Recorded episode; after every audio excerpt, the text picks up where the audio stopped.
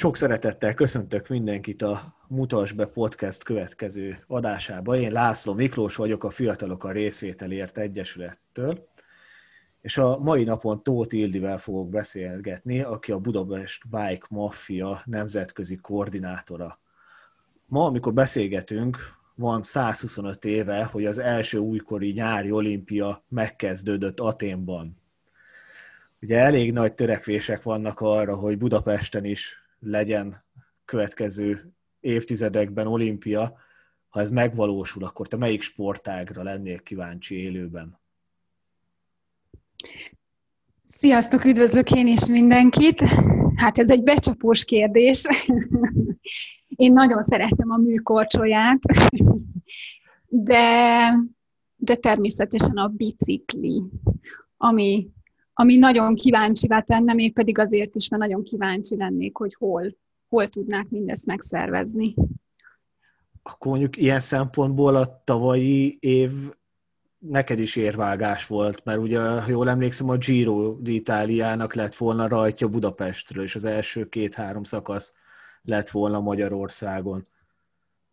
Erről nincsenek pontos információim, de igen, gondolom ez, a, ez is a járvány miatt maradt el. Igen, mert mi arra már így terveztük, mert testvérem ő nagy ilyen bringa rajongó, és akkor mondtam, hogy egy ilyet azért nem gyakran indul Budapestről, hogy valahol elmenni megnézni mondjuk a Budapesten, akár a Balaton felvidéke, vagy Panonhalmán lett volna az egyik befutó.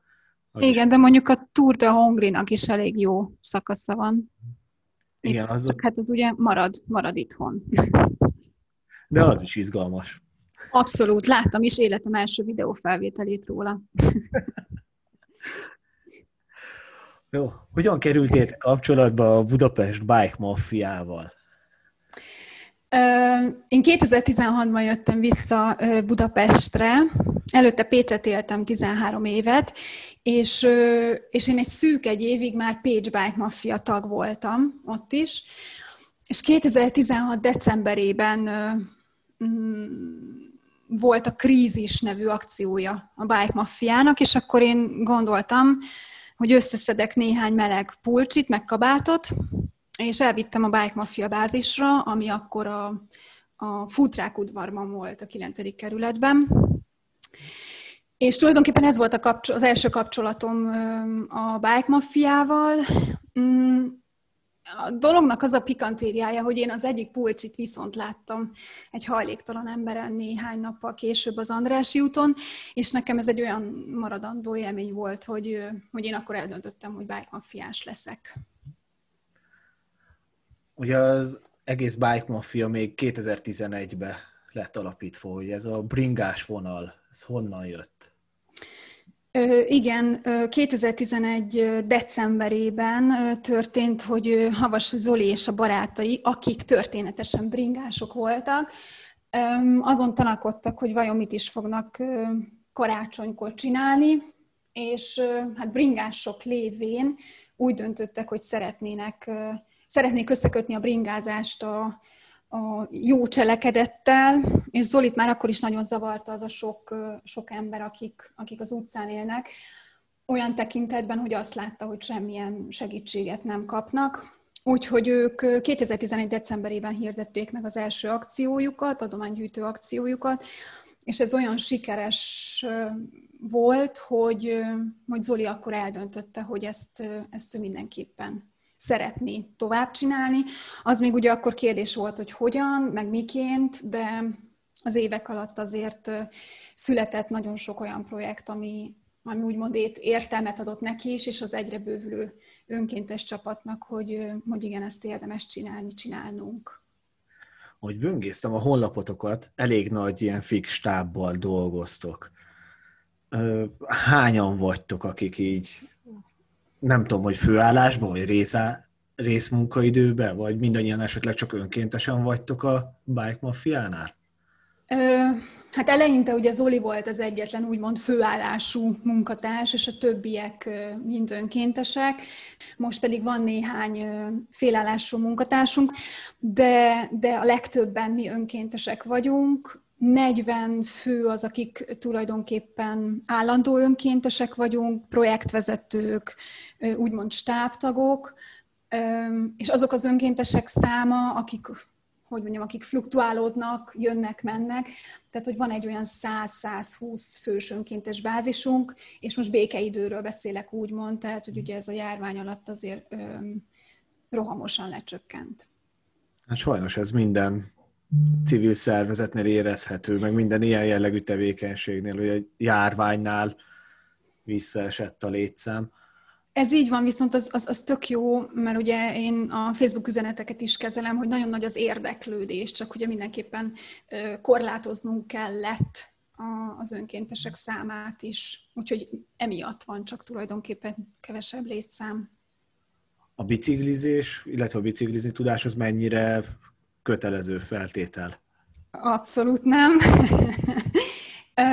Én magam sem vagyok az aktív biciklis önkéntesek táborában.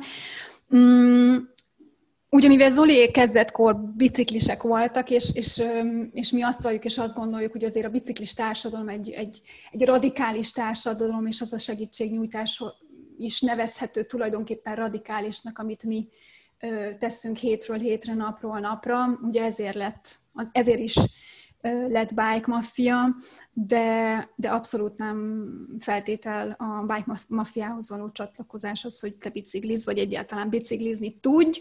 Bár például volt olyan önkéntesünk is, aki úgy került hozzánk, hogy még biciklizni sem tudott, a mai napon viszont már egy nagyon lelkes biciklista. Úgyhogy lehet tanulni is. Lehetséges életmódot Abszolút. Van több programotok is, ami iskolákkal, éttermekkel dolgozi, dolgoztok együtt.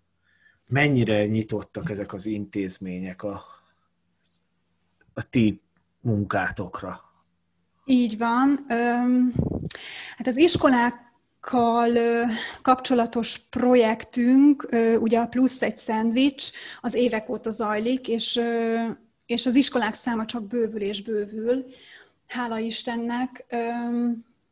Nagyon nagy öröm az, hogy most már van Budapesten több mint 40 iskola, akik részt vesznek a, a plusz egy szendvics akcióban. Ez ugye azt jelenti, hogy hétről hétre tanárok, diákok, szülők plusz egy szendvicset csomagolnak, és a hét meghatározott napján a mi önkéntesünk, vagy önkénteseink ezekből az iskolákból elszállítják a szendvicseket, előre lekoordinált tan bizonyos ellátó intézményekbe.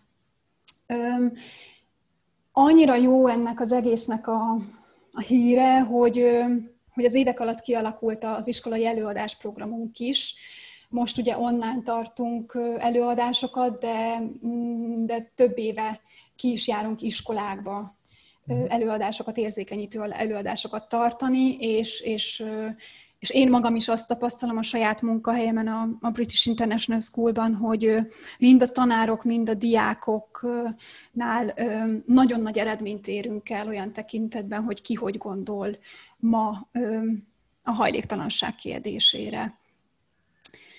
Igen, és ez a járványhelyzet hozott nekünk is új dolgokat, új projekteket, új lehetőségeket. November óta zajlik a, a szigorítás vacsorai nevezetű projektünk.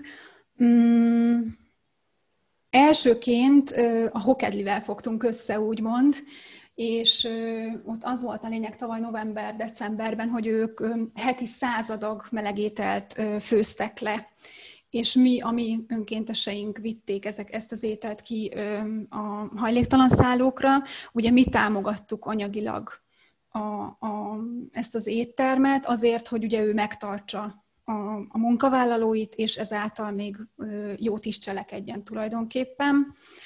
Most idén a Jéderman étteremmel működünk együtt, és itt is 50-100 melegét, adag melegételt viszünk ki hetente, a, most főként a Gyáli úti hajléktalan szállóra, mert ez az a, ez az, az intézmény, ahova most a, a járvány miatt a, az idős rászorulókat helyezték át. Az iskolás projektre kérdeznék kicsit vissza, hogy mennyire van lehetőség ott akkor akár iskolai közösségi szolgálatot teljesíteni nálatok? Nálunk van lehetőség ugye az 50 órás iskolai önkéntes szolgálatra. Ez ugye most szintén áll, ahogy ugye a plusz egy szendvics akciónk is a helyzet miatt, de hál' Istennek erre is egyre több az érdeklődés, és nekem, mint pedagógusnak is jól esik látni és hallani, hogy milyen, milyen vissza, visszajelzések érkeznek a, a gyerekektől a felől, hogy, hogy, hogy ők úgy érzik, hogy nagyon sokat tanultak itt nálunk azáltal, hogy mondjuk eljönnek csak egy órát szendvicset készíteni, de ugye tudják, hogy hova kerülnek ezek a szendvicsek, amikkel tulajdonképpen ők foglalkoztak. És annak is nagyon örülök, hogy a, vagy örülünk, hogy a diákok tovább viszik tulajdonképpen ezt a missziót. Tehát, hogy ők maguk is egymás között érzékenyítik egymást, és ők maguk is hoznak létre saját kis projekteket, ami által a rászorulóknak segítenek. Mennyire maradnak meg a későbbiekben önkéntesként nálatok? Ez teljesen jellemző. A, a, a mostani biciklis csapatunk legnagyobb része olyan fiatalokból áll, akik 50 órás közösségi szolgálatosként kezdtek nálunk. Bizony. Ja, ezt az iskolai közösségi szolgálatot is sokszor ilyen negatívként van feltüntetve, hogy akár önkéntes szolgálatnak is szokták nevezni, de hogy hogy lehet valami önkéntes, hogyha valamihez kötelező megcsinálni. De úgy gondolom, hogyha valakik ebbe rendesen készülnek és időt fektetnek, akkor egy nagyon jó utánpótlás bázis növelésre, meg önkéntes bázis kialakítására is alkalmas lehet.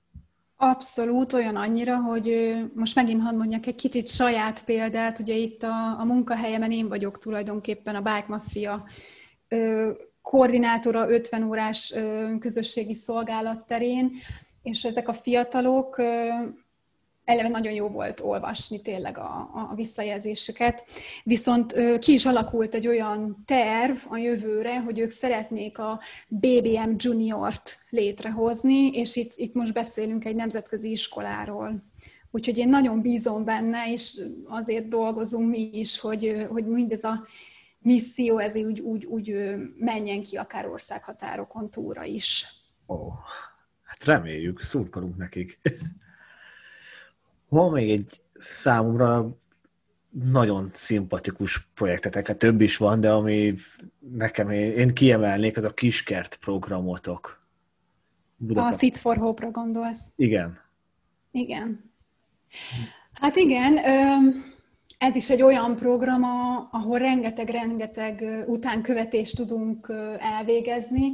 A Seeds for Hope az tulajdonképpen négy, négy-öt éve működik a, a Bike Mafián belül.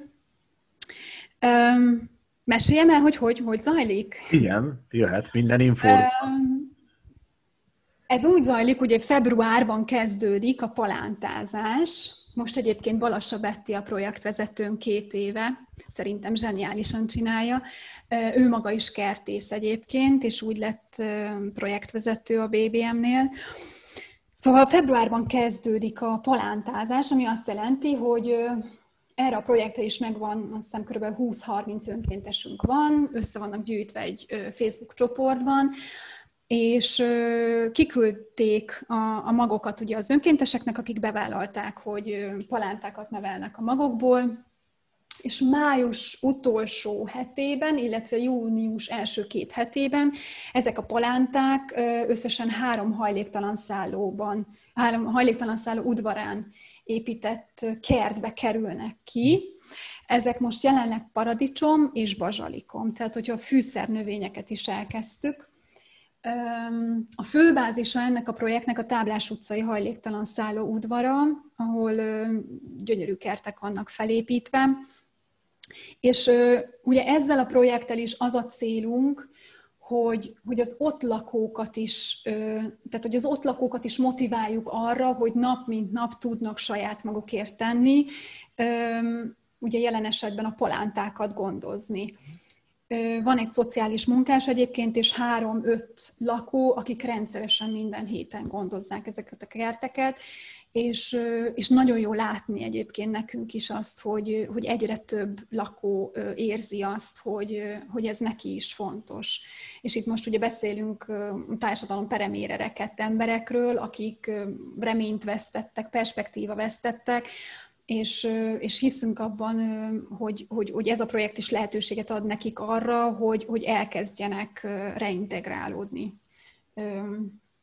Akár egy palánta nevelés által is. Meg hát ugye, hogy saját maguknak megtermeljék azt a, a fűszernövényt, paradicsomot, akár paprikát, tehát hogy zöldséget és fűszernövényt, amit utána ők maguk fognak fogyasztani. Igen. Szerintem ebben is az, az az egyik fontos dolog, hogy magukénak érezhetik, és, vala, és azt láthatják, hogy valami hasznosat tesznek. Pontosan. Így van. Mennyire volt nehéz ehhez helyet találnotok?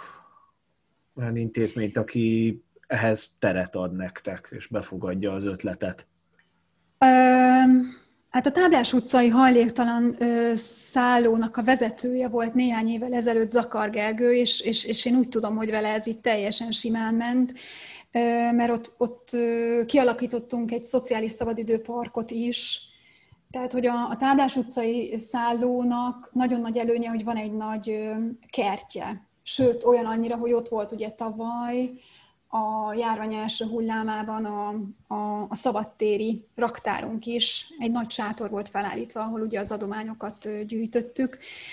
Mm, van még ezen kívül két szálló, a Vöröskeresztnek a madridi úti szállója, és a Fóti úti szálló, ahol szintén vannak palántá, palántára váró kertek kialakítva és olyan annyira együttműködőek a szervezetek, a, tehát az ellátás, hogy, hogy ott tulajdonképpen a kertet már fel is fogjuk újítani ebben az évben, mert ugye egy kert előrekszik, azt is, azt is fel kell újítani. Úgyhogy teljesen az a tapasztalatunk, hogy, hogy nyitottak rá. És az, hogy ugye az önkéntesek száma ebben a projektben abszolút nőtt, és ugye itt a járvány nem akadály. Tehát, hogy magról nevelést, palántát nevelni így is úgy is tudnak az önkéntesek. És azt akár otthon panelban, vagy egy kis erkélyen is meg lehet tenni.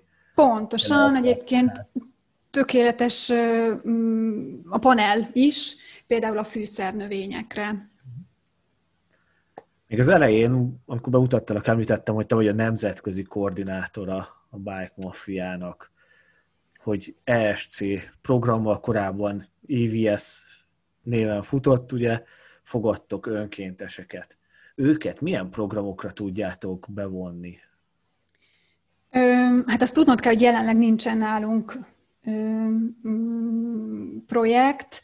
Én ugye 2017-ben írtam meg az első IVS pályázatot, és ennek köszönhetően 2018-ban volt a, a Bike Mafiánál három külföldi önkéntes, egy német, egy horvát és egy finn lány, Hát ők az elején nehéz volt, igen. Tehát, hogy eleve a projektírásnál sokat gondolkoztam azon, hogy, hogy hogy milyen tevékenységet tudunk külföldi önkénteseknek adni egy olyan szervezetnél, ahol mi magunk is önkéntesek mhm. vagyunk. Hogy sikerül önkéntes találnunk arra, hogy ezeket az önkénteseket mentorálják például? Hol sikerül lakást szereznünk? Ugye te tudod, hogy miről szól egy, egy hosszú távú IVS projekt. Nem volt egyszerű az első egy-másfél hónap, viszont zseniálisak voltak a lányok, ők egyébként mind lányok voltak, mert, mert nagyon sok kreatív ötletet hoztak be a Bike Mafia életébe, azon túlmenően, hogy mondjuk az akkori raktárunkat rendben tartották, tehát hogy szortíroztak, nagyon, nagyon sok, sok új ötletet kaptunk mi magunk is, hogy hogyan tudnánk a, a projektjeink egy részét másképp csinálni. És akkor hát igazából be tudtuk egyre jobban őket vonni olyan projektekbe is, ahol ugye a magyar nyelv kellett, mert ugye ezeknek az önkénteseknek kell magyarul is tanulniuk. És akkor az én nagy meglepetésemre a, a német lány nagyon vevő volt arra, hogy itt az én munkahelyemen, a British International Schoolban saját maga vigyen egy projektet, ami azt jelentette, hogy ő, ő jött érzékenyítő előadást tartani az ovisoknak, mert ugye nálunk az angol a hivatalos nyelv, és hát ő az angollal nem volt semmi problémája, és ebből az alakult ki, hogy volt egy hét, amikor kitaláltuk, hogy limonádét fogunk árulni a szülőknek, akik jönnek a gyermekekért, és ebből a pénzből veszünk szendvics alapanyagokat, és két hétre rá pedig szendvicseket fogunk gyártani abból a pénzből, amit ugye a limonádé eladáson kaptunk, és a szendvicseket pedig eljutatja valamelyik bike mafia önkéntes egy szállóra. És akkor ez még kitolódott azzal, hogy még muffint is sütöttünk, Több és ennek ugyanaz lett, így van, ugyanaz lett a sorsa, hogy az abból befolyó összeget szendvics alapanyagokra ki, ö, ö, fordítottuk. És hogy ezek a pici gyerekek, és itt most beszélünk három-hat éves gyermekekről, utána ugye természetesen látták mindazokat a képeket és a beszámolókat megkapták, hogy hova került mindaz, amit ők készítettek, hát zseniális volt látni és hallani, hogy milyen, milyen örömkönnyek és újongások voltak. A, a horvát lány pedig rendszeresen járt egy szállóra angol órát tartani, és itt, itt kezdődött egyébként a, az én magam mm, szorosabb együttműködése egy szociális intézménnyel, Emellett ugye a könyvtárban segített, a recepción segített, és hogy, és hogy ő szerette volna látni azt, hogy ezek az emberek ott, ott hogy élnek. Úgyhogy, úgyhogy igazából sok, sok tevékenység, amiben ők bevonottak, ez így a projekt alakulásával alakult. De igen, én, én, én azt gondolom, hogy ezek alapján is, és talán nem véletlen, hogy aztán 2019 májusában a, illetve áprilisában az Európai Parlamentben tudtunk beszélni személyesen erről a projektről, aminek egyébként az volt a cím, hogy Intercultural Biking for Helping.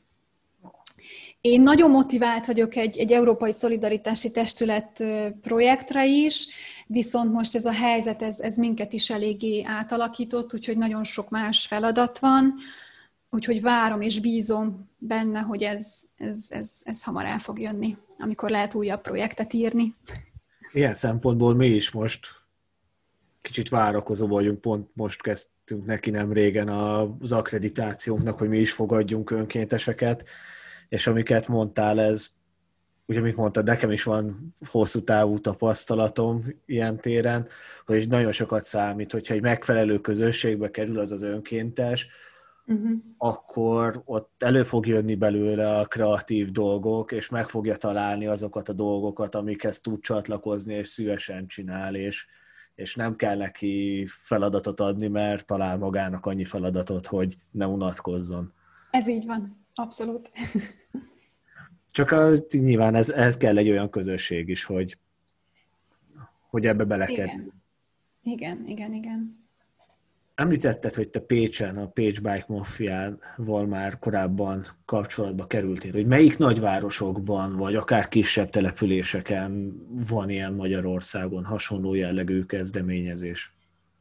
Jelenleg, akik aktívak, én úgy tudom, hát a Pécs, akik, akik szerintem az is zseniális, amit csinálnak, és még a debreceniek. Volt korábban Székesfehérváron és Szegeden is, de én azt gondolom, és azt gondoljuk mi is, meg Zolival is már sokat beszélgettünk erről, hogy, hogy igazából bárhol, ahol megvan a tenni akarás, úgymond, mi teljesen nyitottak vagyunk arra is, hogy, hogy bármilyen hasznos tanácsot, tippet, segítséget adjunk. Én tartom a kapcsolatot rendszeresen a pécsiekkel, szoktunk beszélgetni, meg ha más nem, azért egymás fotóit a, a közösségi oldalon mindenképpen látjuk, tehát hogy követjük ilyen szinten is egymást, és hát volt már több közös megmozdulásunk is így az elmúlt évek során.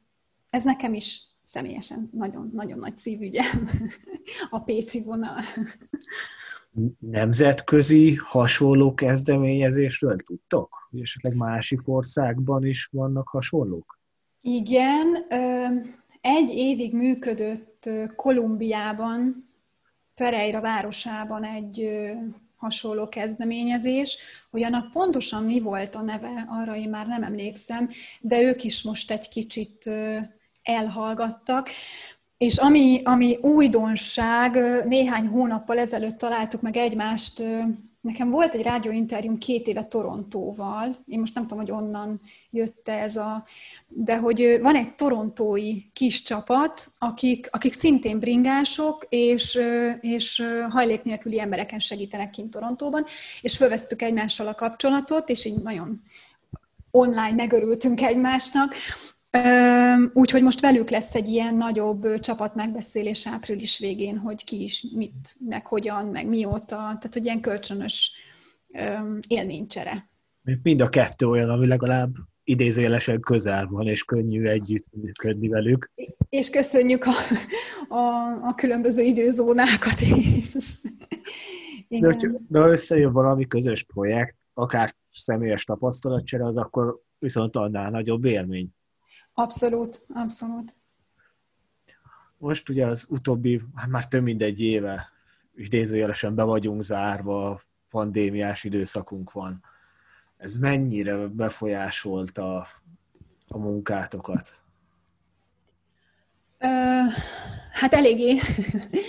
Tavaly ugye jött ez az új időszak, és hát gyorsan kellett lépni.